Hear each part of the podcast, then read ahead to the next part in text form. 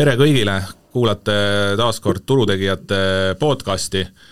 mina olen Kristo ja täna minuga siin stuudios äh, ei ole mitte Nelli, kes on meil läinud Euroopasse puhkama, vaid äh, hoopiski äh, meie LHV Panga investeerimisteenuste juht Allan. tere, Allan! tere, Kristo! hea meel! täna saame siis äh, niimoodi mehisemas keskkonnas siin äh, turgude üle mõtteid äh,, mõtteid vahetada ja, ja no rääkida on palju, eks, et äh, tulemuste hooaeg on, on käima läinud täie hooga. Äh, ja täna teemegi äkki niimoodi, et et kuna noh, Allani näol on meil siin ka natuke sellist teistsugust vaadet võib-olla äh, asjadele täna, et siis makrokeskkonnast niivõrd palju ei räägigi, et hakkame kohe ettevõtete ja tulemustega pihta, muidu venib saade lihtsalt liiga pikaks, sest, sest nagu ma ütlesin, et ettevõtteid on ju palju kellest rääkida. eelmises saates äh, või eelmisel nädalal siis me käisime üle ähm, peamiselt äh, või peamiselt need pangad siis, kes selle tulemushooaja avavad, rääkisime seal siis JP Morganist, Citigroupid, Wells Fargo ja, ja teised kõik, kes siis enamus noh, tulid üsna heade tulemustega, eks Goldman Sachs oli seal siis teistest natukene nagu erinev, aga eks seal on ka panga selline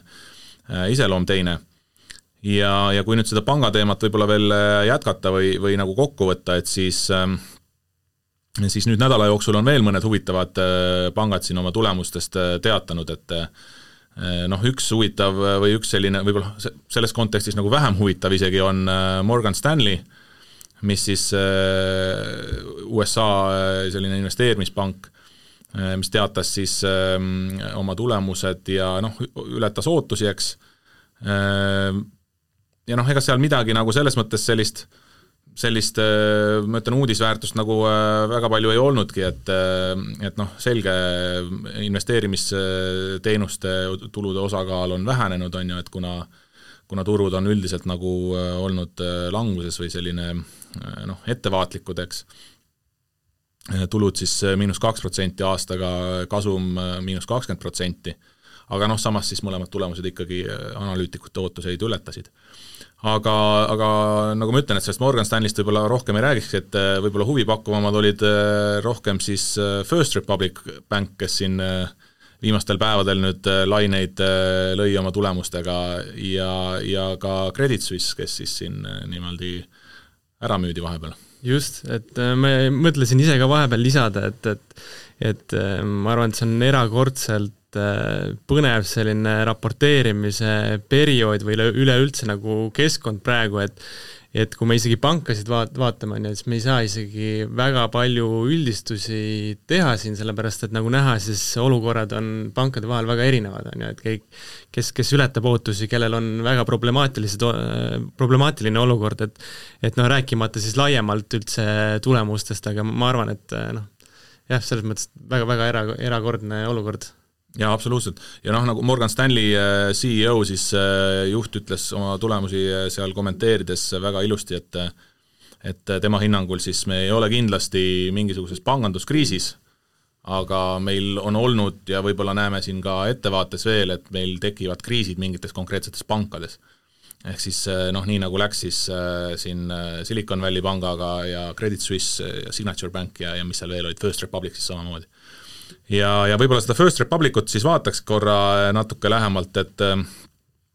nemad olid siis selline pank, mis seal Silicon Valley ja, ja Signature panga äh, pankroti või nii-öelda kokkukukkumise järel said ka oma hoobi, et usaldus nende vastu äh, klientidel siis langes, aga seal siis panid teised suuremad pangad kõik seljad kokku ja, ja toetasid siis kolmekümne miljardiga, eks. Panka äh, nii-öelda noh, lisasid deposiite sinna. just, et et, et nagu kinnitada seda pangandussektori sellist head olukorda, on ju just, ja siis samas, eks ole, me näeme, et, et ikkagist esimeses kvartalis äh, hoiuste maht ikkagist langes nelikümmend protsenti, et siin on, siin on küll äh, noh, mingi seitsekümmend miljardit justkui, aga kui me võtame selle kolmkümmend ka sinna sisse, tegelikult on isegi sada miljardit on ju kokku ja. circa, et, et päris circa kuuskümmend protsenti kokkuvõttes ikkagi just, siis oli just, nagu just. hoiuste mahu langus, eks just, et siin on äh, noh, eile siis äh, nägime, et aktsia langes kuskil nelikümmend üheksa protsenti, siin järeltulul on näha, et, et kuskil kolm protsenti on nüüd plussis, aga ega see väga suurt midagi ei näita, et, et jah, eile oli väga, väga ränk kukkumine ja, ja siin olid äh, mõnevõrra sellised kõlakad ka, et, et minnakse siis mingil määral jälle uuesti appi, et jah, seda tegelikult räägiti ju kohe, kui see kolmekümne miljardiline abipakett sinna tehti, siis, siis noh, kohe peale seda olid need jutud, et et kas ja millal nüüd siis on vaja nagu järgmine mingisugune abipakett teha, et mm -hmm et ja noh, kas see tuleb siis nüüd äh, taaskord kuskilt pangandussektori poolt või, või mingisuguste valitsusinstitutsioonide poolt, eks seda näeme. et huvitav on see, et äh, tegelikult äh, see deposiitide vähenemine neil toimuski siis seal märtsis mingisugune paari nädala jooksul ära, ehk sisuliselt siis sada miljonit, sada miljardit, vabandust, võeti pangast raha välja ja peale seda on, on, on olukord suhteliselt stabiilne olnud ja nad ise tõid veel välja, et olenemata siis sellest, et äh, sada miljardit deposiite vähenes, siis nad on säilitanud üheksakümmend seitse protsenti oma kliendisuhetest mm. -hmm. ehk et äh, noh, päris huvitav, et eks sealt siis olid sellised mingisugused üksikud suuremad äh, nimed, kes seda mahtu kindlasti andsid, eks klientide hulgas. just. Aga noh, ise nad on ka ütelnud, et, et siin mingeid äh, kulusid tahavad kokku äh, tõmmata ja selles mõttes äh, noh, andsid vähemalt võib-olla siis äh, lootust investoritele ja klientidele, et ikkagi püüavad mõistlikult käituda. just, eks jah, väga keeruline olukord nende jaoks ja ega siin ma arvan, väga häid lahendusi ei ole, et eks need sellised kõik loogilised tegevused. jaa, ja Credit Suisse ka siis teatas oma tulemustest, noh, natukene selline küll siis juba noh, ma ei teagi, et mis sellest enam rääkida, eks, et et Credit Suisse siis äh, UBS äh, pank ostis ta üle, äh, tehingu hind vist oli seal ligikaudu kolme miljardi juures. ja, ja Credit Suisse siis tõi välja, et esimeses kvartalis oli siis kogu varade väljavool kas seitsekümmend miljardit, viis protsenti siis kogu varadest ja, ja aga noh, sellele eelnes näiteks siis äh, eelne, eelmise aasta neljandas kvartalis oli varade väljavool sada kakskümmend viis miljardit. ehk et oluliselt suurem, äh, oluliselt suurem summa. ja, ja muidugi, mis siis natukene tekitas võib-olla sellist segadust või, või hämmastust nendes tulemustes, et et äh, esimese kvartali kohta siis tegelikult Credit Suisse näitas neliteist miljardi suurust kasumit et kuna neil siis kirjutati seal äh, väga niisugusel vastuolulisel viisil maha neid äh, neid võlakirju, eks, AT1 või, või esimese nii-öelda, e-, esimese, esimese taseme võlakirju mm, -hmm. vist oli seitsmeteist miljardi ulatuses ja, ja sealt siis see selline paberi peal nagu kasum tekkis ettevõttele. aga, aga noh, sellest nagu enam tagantjärgi väga palju kasu ei ole, et rohkem on, on nüüd siis räägitud, et mis nendest äh, võlakirjadest äh, edaspidi saab, et see, see instrument ju tegelikult äh, loodi nagu peale seda eelmist suurt finantskriisi ja, ja seda on päris palju siis nagu kasutatud ja siiamaani tegelikult oli ikkagi noh, see nii-öelda arusaam, et ähm, aktsiaomanikud või noh, siis osanikud võtavad nagu esimesena kahju vastu ja võlgnikele ikkagi püütakse nagu kõik asjad äh, siis äh, võimalikult palju ära tasuda, eks mm. -hmm. aga nüüd siis tehti, äh, tehti siis see samm ära, et kirjutati need, need võlakirjad lihtsalt maha ja ja noh, eks seal need investorid ja võlgnikud on päris pahased ja juba on ka vist suured kohtuasjad püsti pandud või, või, või pandamas siis parasjagu mm. -hmm ja UBS siis ka samal ajal äh, teatas oma tulemustest, kes siis Credit Suisse'i üle ostis. Äh, nendel siis äh, kasum kahanes viiskümmend kaks protsenti aasta,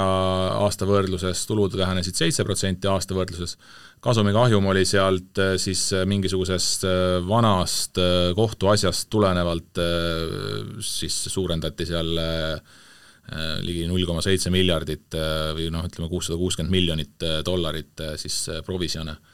et mis siis seda kasumi, kasumi arvestust seal vähendas. aga, aga samas siis nad teatasid, et et peale seda Credit Suisse'i ülevõtmist ja seal märtsi lõpus siis oli väga suur raha sissevool neile panka, et kvartali peale kokku kolmkümmend miljardit mm -hmm. ja lootsid nemad siis, nende lootus oli, et see, see nii-öelda Credit Suisse'iga ühinemine või see üleostmine saab siin teises kvartalis lõpuni viidud, noh nii palju, kui ma jõudsin kuskilt näha, vaadata mingite analüütikute või, või selliste arvajate seisukohti, siis päris nii lihtsalt noh, pigem ei nähta, et see läheb, et pigem ikkagi arvatakse, et see võtab veel aega, et just seal needsamad kohtuasjad ja mis võivad seda siis natukene veel, veel takistada. Just, ilmselt kõige lihtsam selline ühinemise diil ei, ei ole, eks ole, et siin on omajagu tegemist. aga noh, nagu, nagu näha, et Kristo siin äh,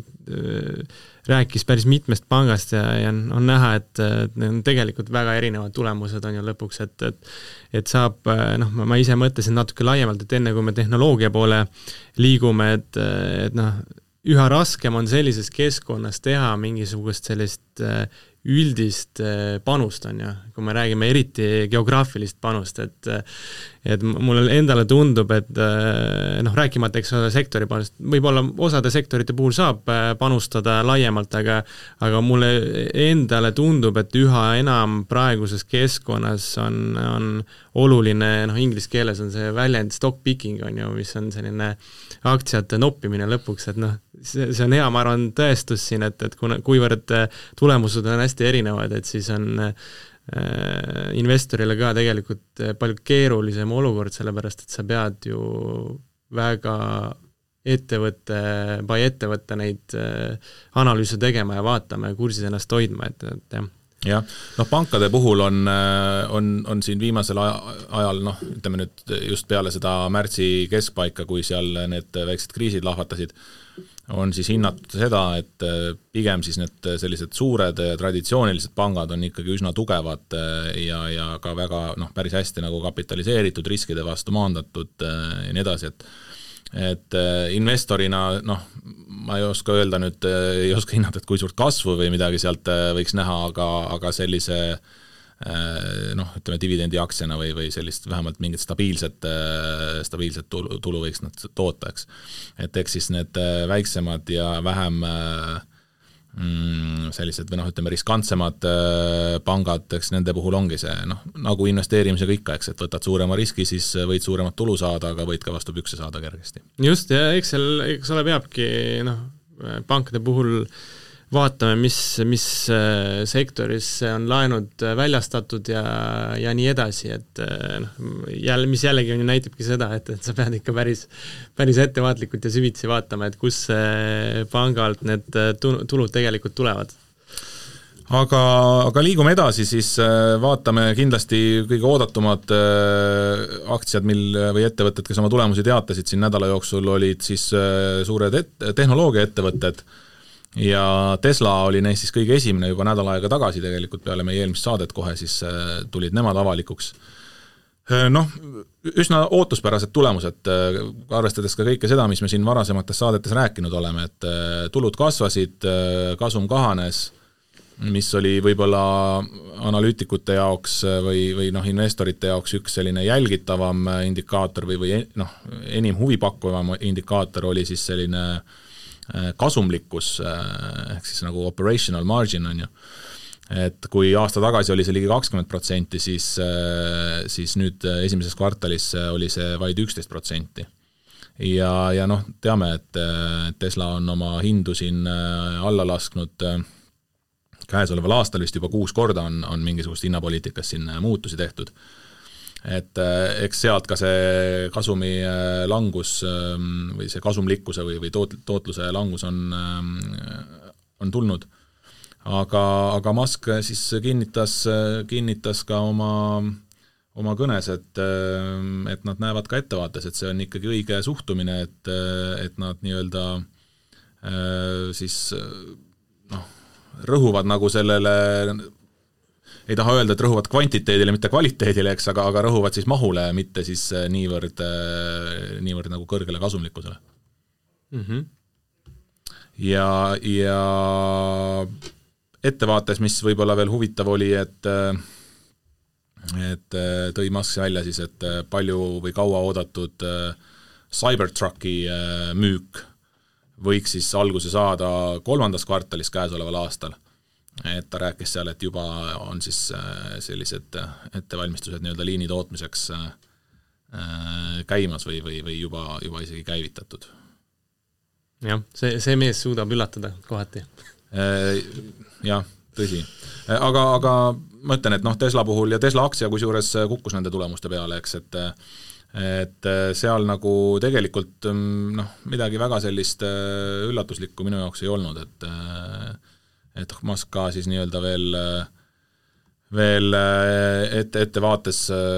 rõhutas, et, et siin järgmine aasta aega on, on sellised tormilised ajad majanduses ja, ja ei tea, et,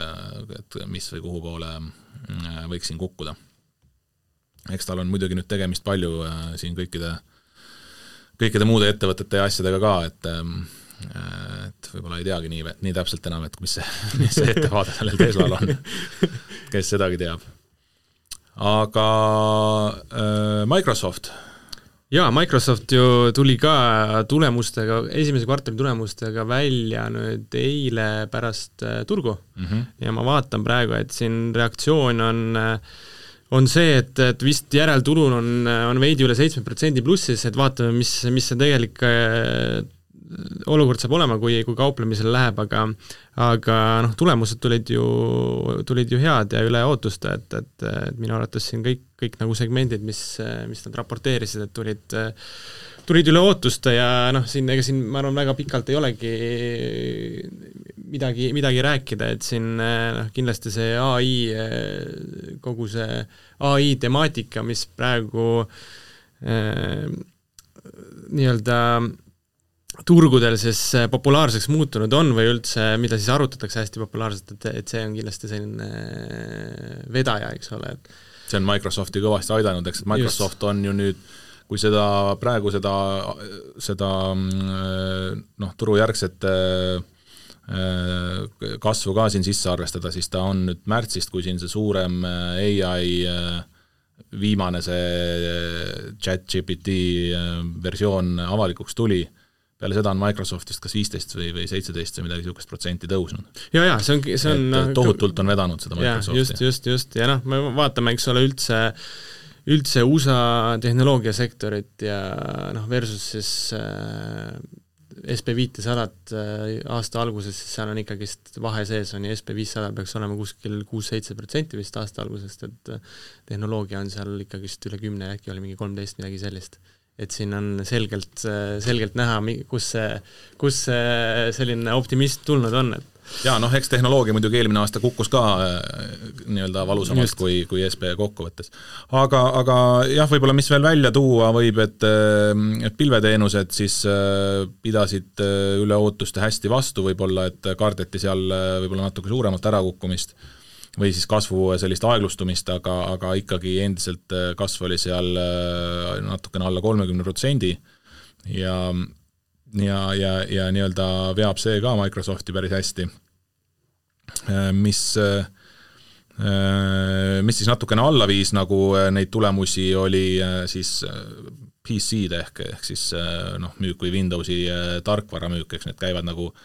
käivad nagu käsikäes ja, ja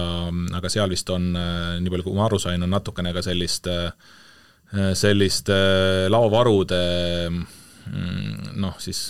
on kogunenud laovarusid nendele edasimüüjatele, et, et lihtsalt äh, Microsoftil ei ole praegu äh, kuskile neid äh, litsentse nagu peale toppida, et ei jõuta eest ära müüa nii palju.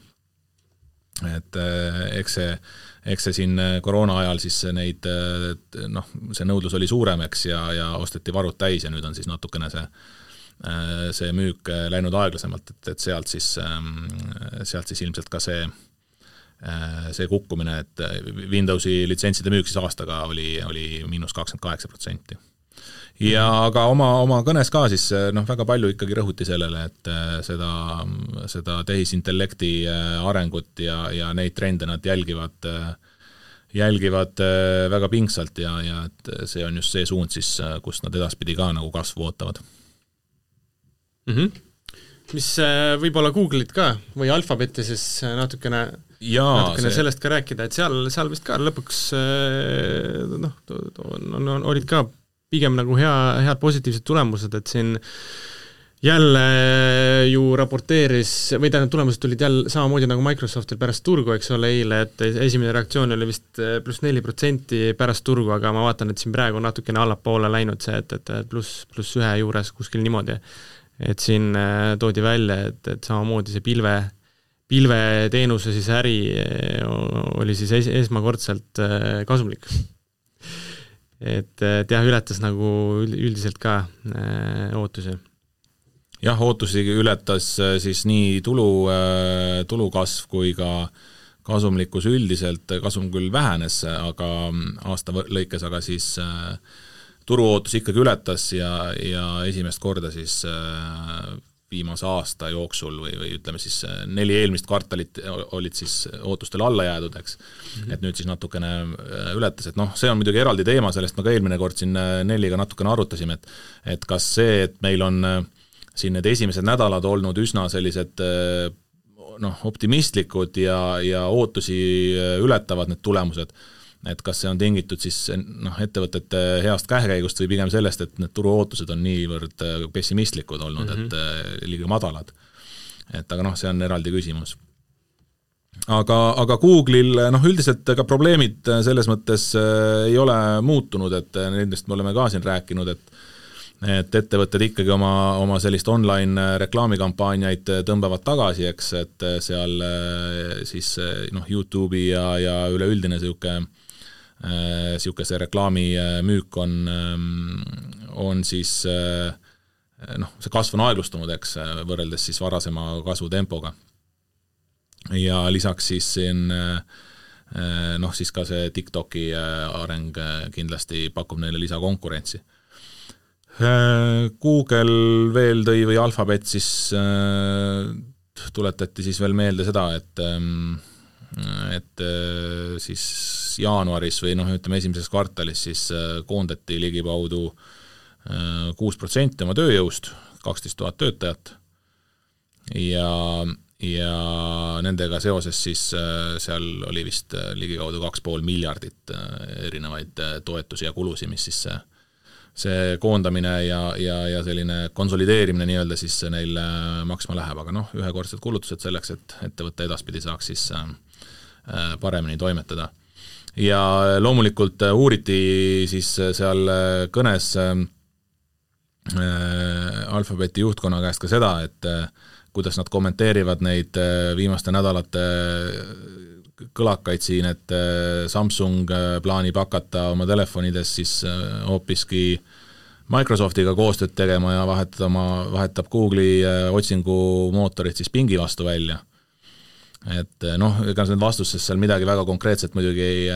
välja ei saanud lugeda, et aga noh, üldine sõnum oli see, et eks need lepingud ja läbirääkimised ongi sellised noh, väga pingelised ja, ja noh, suured, väga mahukad, väga mahukad tehingud, eks, et aga noh, rõhutas ikkagi, et Google on kindlasti ka edaspidi siis nii-öelda selles otsingumootorite turul konkurentsivõimeline ja sinna nad panustavad mm. -hmm. Nii, vaatame edasi, ettevõtteid on päris palju, ehm, tõime, võib-olla võtame mõned välja ka sellistest, mis siis niisugust jaetarbijat äh, Äh, võiksid iseloomustada, et äh, ma tean, sa veitsid pilgu peale UPS-i tulemustele. jaa, UPS ju eile langes siin, äh, järsku oligi üheksa koma üheksakümmend üheksa protsenti, et, et noh, sisuliselt võib öelda, et kümme protsenti, et et kuigi siin ähm, kasumlikkus oli, oli üle ootuste, aga, aga müügitulu jäi ikkagist alla ja, ja mis, mis veel olulisem, et, et UPS siis äh, Äh, vähendas oma, oma sellist kahe tuhande kahekümne kolmanda aasta äh, kasvuprognoosi. et, et see, see, see siis tõmbas äh, no veidi pessimismi aktsiale peale ja, ja, ja noh, UPS-i natukene peetakse ka selliseks äh, USA üldise majanduse peegelduseks, ütleme niimoodi. et noh, jällegi et äh, on näha, eks ole, et, et, et noh, ühest küljest jah, on nagu selline majanduse osas pessimism, et üks aktsia langeb äh, miinus kümme ja siis me näeme mingeid äh, aktsiaid, mis on hoopis nagu väga palju tõusuteel, et, et väga-väga-väga värvikas pilt on. et jah, aga, aga siin ma arvan, UPS-i osas midagi enam väga lisada ei ole jaa, ma vaatasin, veel oli ka siin ütleme sellised ettevõtted Coca-Cola, PepsiCo, Procter ja Gamble, mis kõik siis noh, erinevaid natukene segmente ka McDonalds, eks, esindavad siis jaetarbija poolest. Ja ega üldiselt selles mõttes oli pilt nagu sarnane kõikides tulemustes, et esiteks kõik tulemused ületasid analüütikute ootuseid, ehk et oodati, et tarbimine või siis tarbimisega seotud ettevõtetel on natuke kehvemini läinud, et tarbimine on rohkem ära kukkunud, aga, aga nii ei olnud ja siis nii-öelda käive on ettevõtetel kasvanud, aga füüsiline müügimaht siis on pigem nagu mõnevõrra kahanenud. et erandiks oli siin Coca-Cola, kes suutis aastaga siis ka ka mahte, müügimahte kasvatada, sealt tuli kasv siis peamiselt Aasiast ja Ladina-Ameerikast, et Põhja-Ameerikast ja Euroopast midagi juurde ei tulnud, et Euroopas oli, olid ka mahud languses mm. -hmm. ja eks seda, eks seda saabki ilmselt siis on ju noh, inflatsiooni survega absoluutselt, et noh, siin vaatame, Procter ja Gamble näiteks tea-, noh, ütles, et keskeltläbi kümme protsenti on nemad oma toodete hindu tõstnud, PepsiCo kes siis on ka, toodab jooke ja, ja igasuguseid erinevaid krõpse, eks, kartulikrõpse, kuusteist protsenti keskmine hinnakasv, et noh, isegi nagu selline, kui arvestada seda, et Ameerikas see, see see üldine inflatsioon on seal noh, niisugune mingisugune kuus-seitse protsenti, et siis kui ettevõtted ütlevad, et nendel on, näed, hinnakasv on ikkagi olnud kuusteist protsenti, eks, et noh, paneb jälle küsima, et kas siis ikkagi on vaja ka neid marginaale vahepeal ilmselt tõsta võimaluse korral. Ja McDonalds siis, nendel ka läks üle ootuste hästi, et kardeti sealt, et kuna nad ka oma hindu vahepeal tõstsid, et siis et siis kliendid nii-öelda noh, ei külasta enam nii palju neid, aga, aga tegelikult noh, McDonalds on või kiirtoidurestoranid on pigem olnud alati USA-s siis see näitaja, kes kes sellistel keerulistel aegadel võidab, eks, et inimesed siis noh, valivad nii-öelda odavama, odavama toidukorvi kasuks. Just, eks need kõik on ju, need aktsiad ongi noh, siin ma, ma arvan, mingit väga suurt üllatust kellelegi ei tulnud, et eks nad ongi, ütleme noh, e, ma arvan, et peaaegu igas, igas keskkonnas on, on sellised enam-vähem stabiilse ärimudeliga, et et siin ma arvan jah, mingit väga, väga suurt üllatust ei tulnud. Ja, ja võib-olla sellistest suurematest aktsiatest äh, veel äh, ka General Motorsi tooks välja, äh, mis siis ka teatas oma tulemustest, äh, taaskord siis käive kasvas, kasum kahanes, ähm, aga küll aga siis nad tõstsid guidance'it omal järgmise või noh, terve, terve käesoleva aasta kohta Äh, kuna siis äh, esimese kvartali tulemused olid ikkagi oodatust paremad ja nad näevad ka, et äh, ettevaates selline parem hoog võiks nagu jätkuda. Neil oli ka siin aasta alguses tegid siis ka sellise väikese noh, seal ei, ei saa öelda, et nagu koondamislaine viisid läbi, aga neil oli siis selline see Äh, employee buyout, eks, et, et siis äh, pakkusid seal osadele juhtkonna töötajatele siis selliseid äh, soodsaid võimalusi nagu ettevõttest lahkuda. ja, ja noh, kokkuvõttes siis ka näe-, näevad, et need juba on nii-öelda nagu kulu, kuluefektiivsust kasvatanud. Ja jah, et kuigi siis ütleme nagu sellist üldist käivet äh, Äh, käibeootuseid äh, kasvatati, siis, äh, siis seda investoritele jagatavat nii-öelda dividendiootusi nad natukene tõmbasid maha seoses just siis nende, nende selliste ühekordsete mingite kuludega, eks. Jah, siin, siin veel vist räägiti äh, suuresti elektriautodest ka, on ju, et siin, siin vist tuli juttu, et nad plaanivad päris päris jõudsalt seda elektriautode tootmist suurendada, et et äh, esimese poole aasta jooksul äh, on plaan viiskümmend tuhat tükki ja siis äh, noh, ütleme siis suusõnaliselt ütlesid, et tahavad seda kahekordistada siis teises pooles. jah, tõid veel, tõid veel välja, et et neil on siis soolas siin üks suur investeering Lõuna-Korea ettevõtte Samsungiga koostöös, ähm, siis ehitada uus akutehas ja, ja mis veel, mida veel siis ka muidugi küsiti, et äh, seoses äh, juba mainitud Tesla hinnalangetustega, et, et noh, kas on ka nendelt midagi sellist oodata, siis, äh, siis nad selle kohta ütlesid üsna konkreetselt, et et pigem mitte nad tunnevad, et, et nende hindadega on, on, on kõik hästi mm. -hmm. nii, aga ma arvan, et äkki sellistest suurematest aktsiatest tänaseks aitab, järgmine nädal saame neid kindlasti jälle terve hunniku ette võtta Äh, kuna meil täna Allan on stuudios, siis äh, saame vaadata ka võib-olla natuke teise pilguga, et äh, et Allan, sa veidi hoiad silma peal rohkem ka Balti asjadel, et äkki räägid paari sõnaga ka sellest, et mis meil siin Balti turgudel toimunud on? jaa, muidugi, et e-, ega siin noh, ütleme, see tulemuste hooaeg alles käib, on ju, et väga palju rääkida veel ei ole, aga, aga jah, siin äh, võib-olla üldiselt tur-, turgude vaates siis äh, aasta algusest eilse seisuga Tallinna börs oli pluss seitse protsenti umbes, Riia äh, miinus pool protsenti, kuskil niimoodi, ja Vilniuse börs siis ka pluss seitse protsenti, et siin kes meil siin tulemusi on Äh, avaldanud on, on pangad, on ju, et äh, noh, LHV-d kommenteerima ei hakka neutraalsuse eesmärgil, aga aga noh, Coobilt tulid äh, teatavasti head tulemused, et, et siin võib-olla meie turul on, on selgelt näha, et need et intressi, intresside tõus on siis vedamas pankade, eks ole, tulemusi, et, et siin muud võib-olla, noh, see on selline põhikommentaar, et siin muud jah, tegelikult nii nagu ka igal pool mujal, et äh, eelmises saates neid äh, suurpankasid äh, Ameerikast vaatasime siis täpselt samamoodi, et just. see intressitulu on see, mis seal kasumeid on kasvatanud. just, just, just. jah, ja, ja, ja siis äh, kaubamaja siin äh, avaldas ka tulemused, et äh, küll, küll mõnda aega tagasi, aga, aga siiski, et siin äh, oli näha, et, et müügitulu suurenes siin peaaegu kümme protsenti aastaga, EBITDA siis umbes pluss kolmteist ja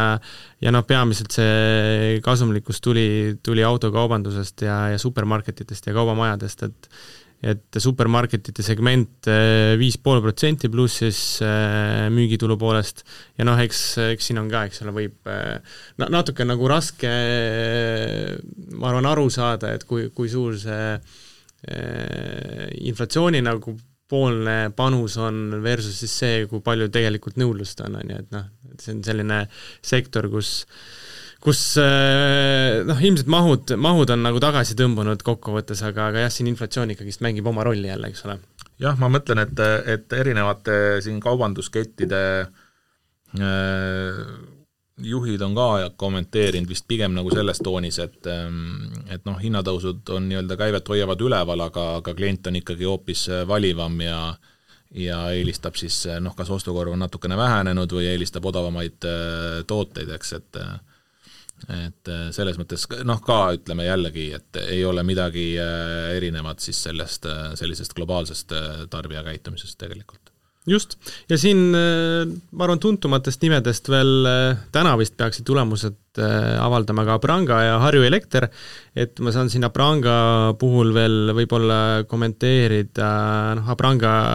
avaldab oma kuiseid müügi, müügitulemusi, et, et saab natuke neid ka vaadata, et siin aprillis äh, Äh, alguses tulid, tulid siis äh, äh, märtsi müügitulemused ja need olid äh, üle kahekümne protsenti eelmise aastaga võrreldes ja ja noh, ütleme siis pluss kolmkümmend protsenti Covidi-eelse ajaga, mis on siis kaks tuhat üheksateist, on ju, et et kogu siis kvartal, esimene kvartal äh, tuli kuskil äh, pluss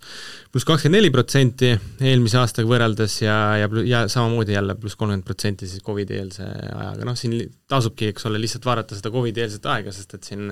Covidi periood parajalt mõjutas seda äri, äri ja ärimudelit, et siin natukene peab lihtsalt äh, korrigeerima neid, kui, kui tulemusi vaadata aga jah, sa, ütleme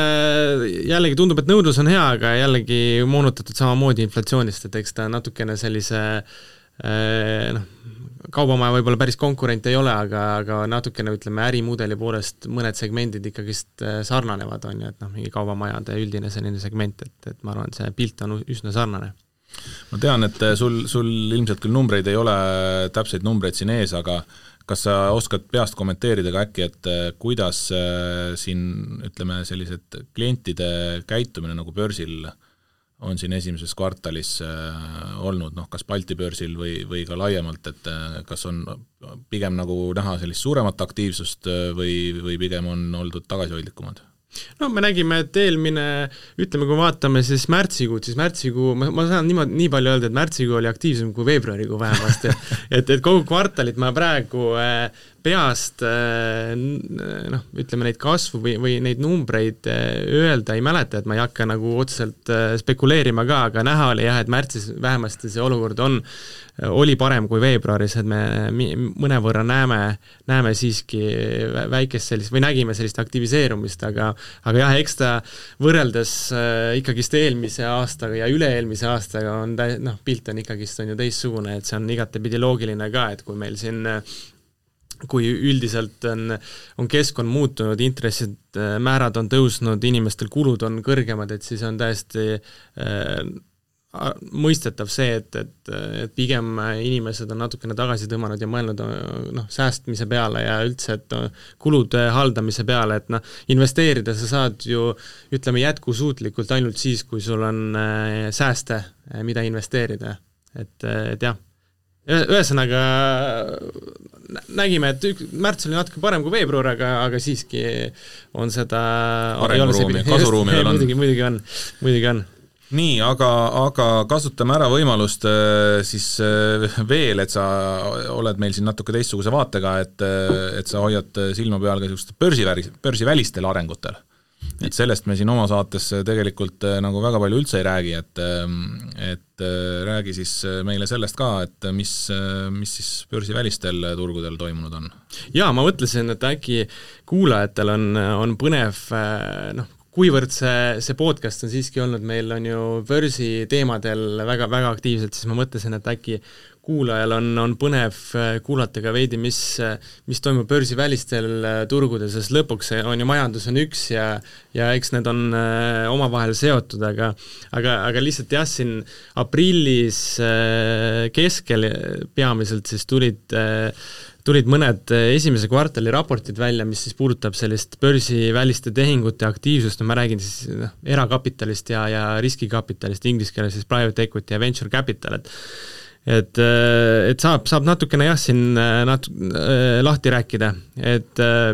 kui, kui kuulajatel huvi on, et siis need raportid on tegelikult, kui natukene otsida, on täiesti kättesaadavad, et siin ei ole vaja ei ole vaja, ei ole see tasuline, et, et saab täitsa, täitsa pildi kätte, et mina siis räägin siin konkreetselt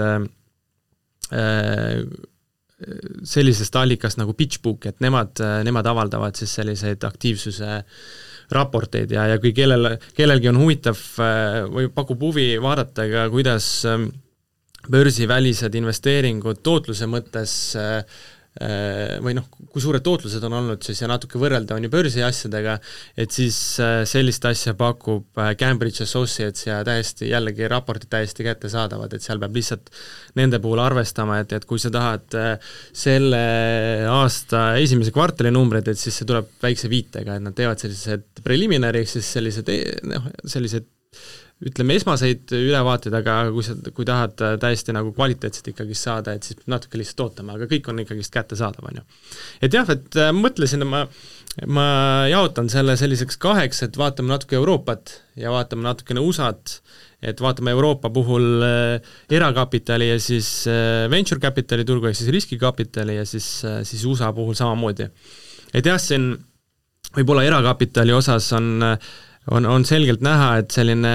tehingute aktiivsuse osas on, on olnud langus, et see tipp oli siin äh, teine kvartal kaks tuhat kakskümmend kaks, kus äh, tehti tehinguid väärtuses siis äh, umbes kakssada viiskümmend miljardit eurot. Võrdleme siis praegust kvartalit, ehk siis esimest kvartalit kaks tuhat kakskümmend kolm, see number oli sada kaheksakümmend kolm miljardit ja see langes siis umbes üheksa protsenti eelmise kvartaliga. Eh, kokku tehinguid tehti see kvartal kuskil noh, peaaegu kaks tuhat ja keskmise tehingu väärtuseks oli siis umbes üheksakümmend viis miljonit. et siin on, on näha ka sellises tehingu väärtuses keskmises nagu langust, mis on okei okay,, on ju, sellises keskkonnas, et, et enam selliseid täispuhutud väärtusi võib-olla on või noh, neid selliseid oste on nagu vähem, on ju, et vaadatakse ikkagist hästi ettevaatlikult, ostja ei taha liiga kõrget hinda maksta, on ju, et ja, ja noh, vahepeal oli siin niimoodi ka, et müüja ei taha müüa ka madala hinnaga, et siis oli selline, nagu öeldakse, pricing gap või selline äh, vahe sees on ju, aga nüüd hakkab, hakkab see, see juba realiseeruma ja on näha sellist ja eks neid väärtuseid on nagu ümber vaadatud ka, eks, et me just. oleme sellest ka siin vist just, on, just, on jutuks tulnud, eks, et äh, need ikkagi noh, mitme, mitmetes kordades on need äh, vahed, kuidas need väärtused on ettevõtetel äh, siis siin kukkunud vahepeal. täpselt, täpselt, et siin on, on ka üks hea selline pilt, kus on näha, et, et Euroopa siis, kuidas Euroopa võlakirjade tootlused äh, või tootlikkus äh, on mõjutanud siis äh, ostetavate börsiväliste ettevõtete valuatsiooni tasemeid.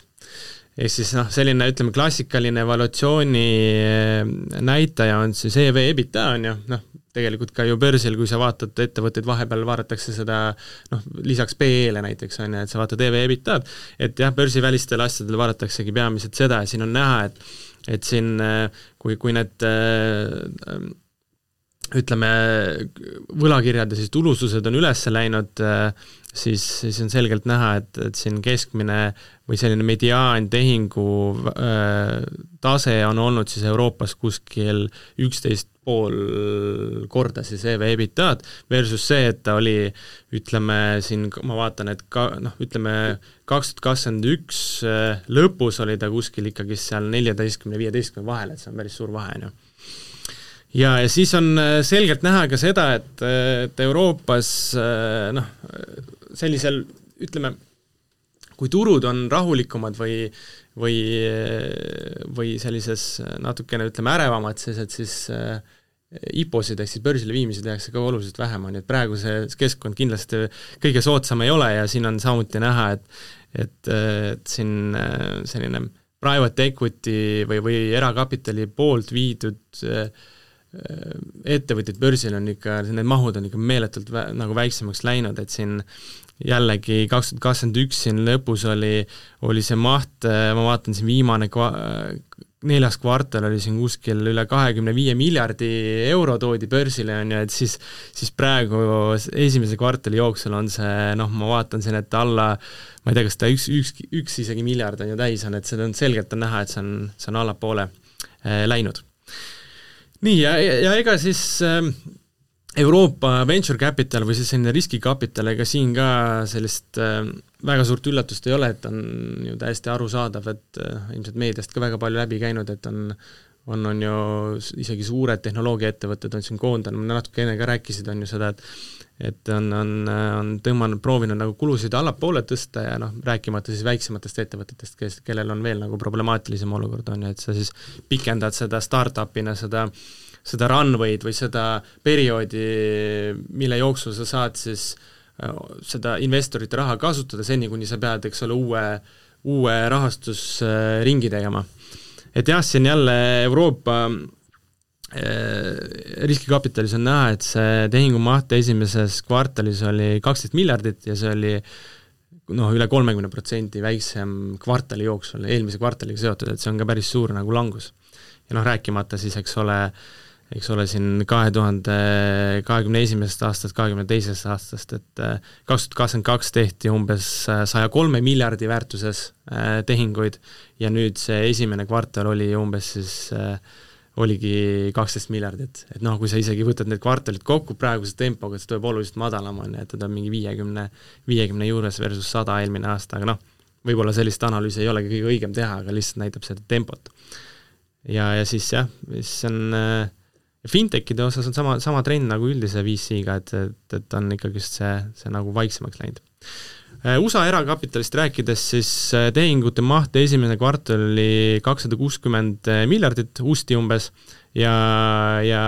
kusjuures siin oli kvart-, eelmise kvartaliga võrreldes vähemasti isegi kasv, et äh, kümme, üksteist protsenti. ja, ja, ja kusjuures siin ma näen, et see tempo on üpriski sarnane eelmise aastaga, nii et üllataval kombel USA erakapitaliturg ikkagist on praegu mahtude mõttes püsinud. Et vaatame, kuidas see läheb, aga noh, eks see USA selline erakapitali, erakapitaliturg on ka suurem. ja kui me räägime evolutsioonidest, siis siin Äh, mediaan EV EBITDA on, on kuskil üheteist juures, äh, üksteist koma üks siis, ja kaks tuhat kakskümmend üks, kaks tuhat kakskümmend kaks oli siis kuskil peaaegu kaheteistkümne juures, jällegi väga suurt nagu sellist ma vaatasin, vaatasin siin vahepeal kiiresti järgi, et äh, SB viissada ettevõtete see mõõdik EV EBITDA, see on siis Äh, noh, ettevõtte väärtus jagada tema kasumlikkusega, eks, või kasumiga mm, -hmm. et see on, äh, on olnud aastate lõikes, ongi seal kuskil üheteist ja kuueteist vahepeal mm. -hmm. et siis noh, parematel aastatel seal kuusteist või kuni, kuni isegi sinna kahekümne alla mm, -hmm. aga jah, et selline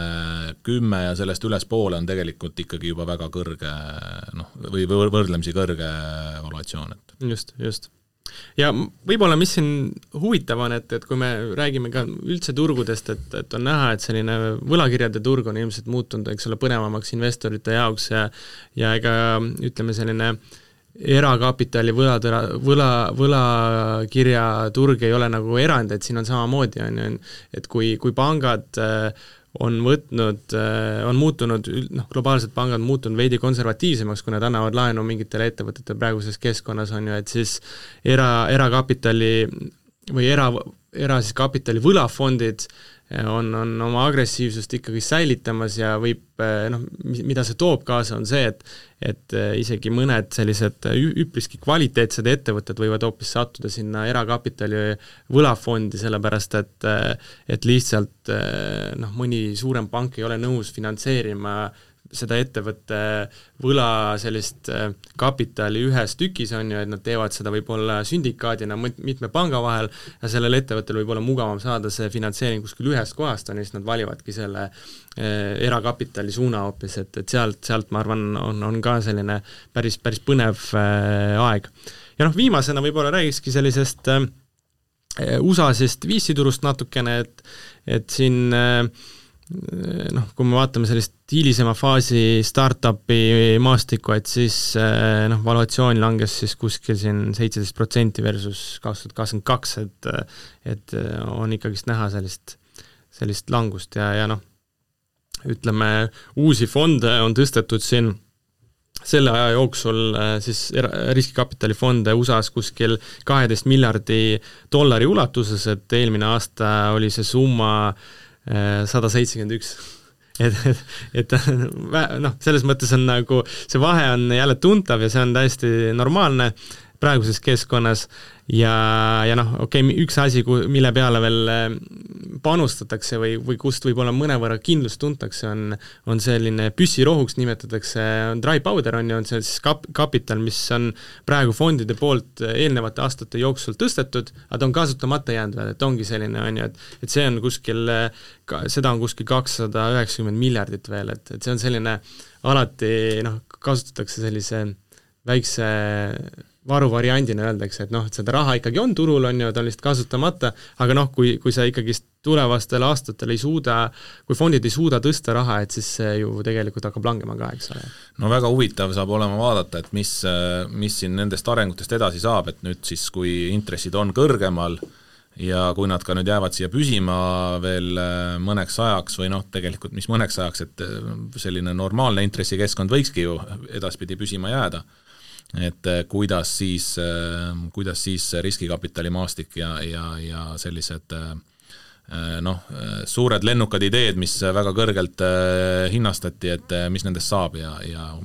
kuidas need arengud seal, ähm, seal edasi käivad. Igatahes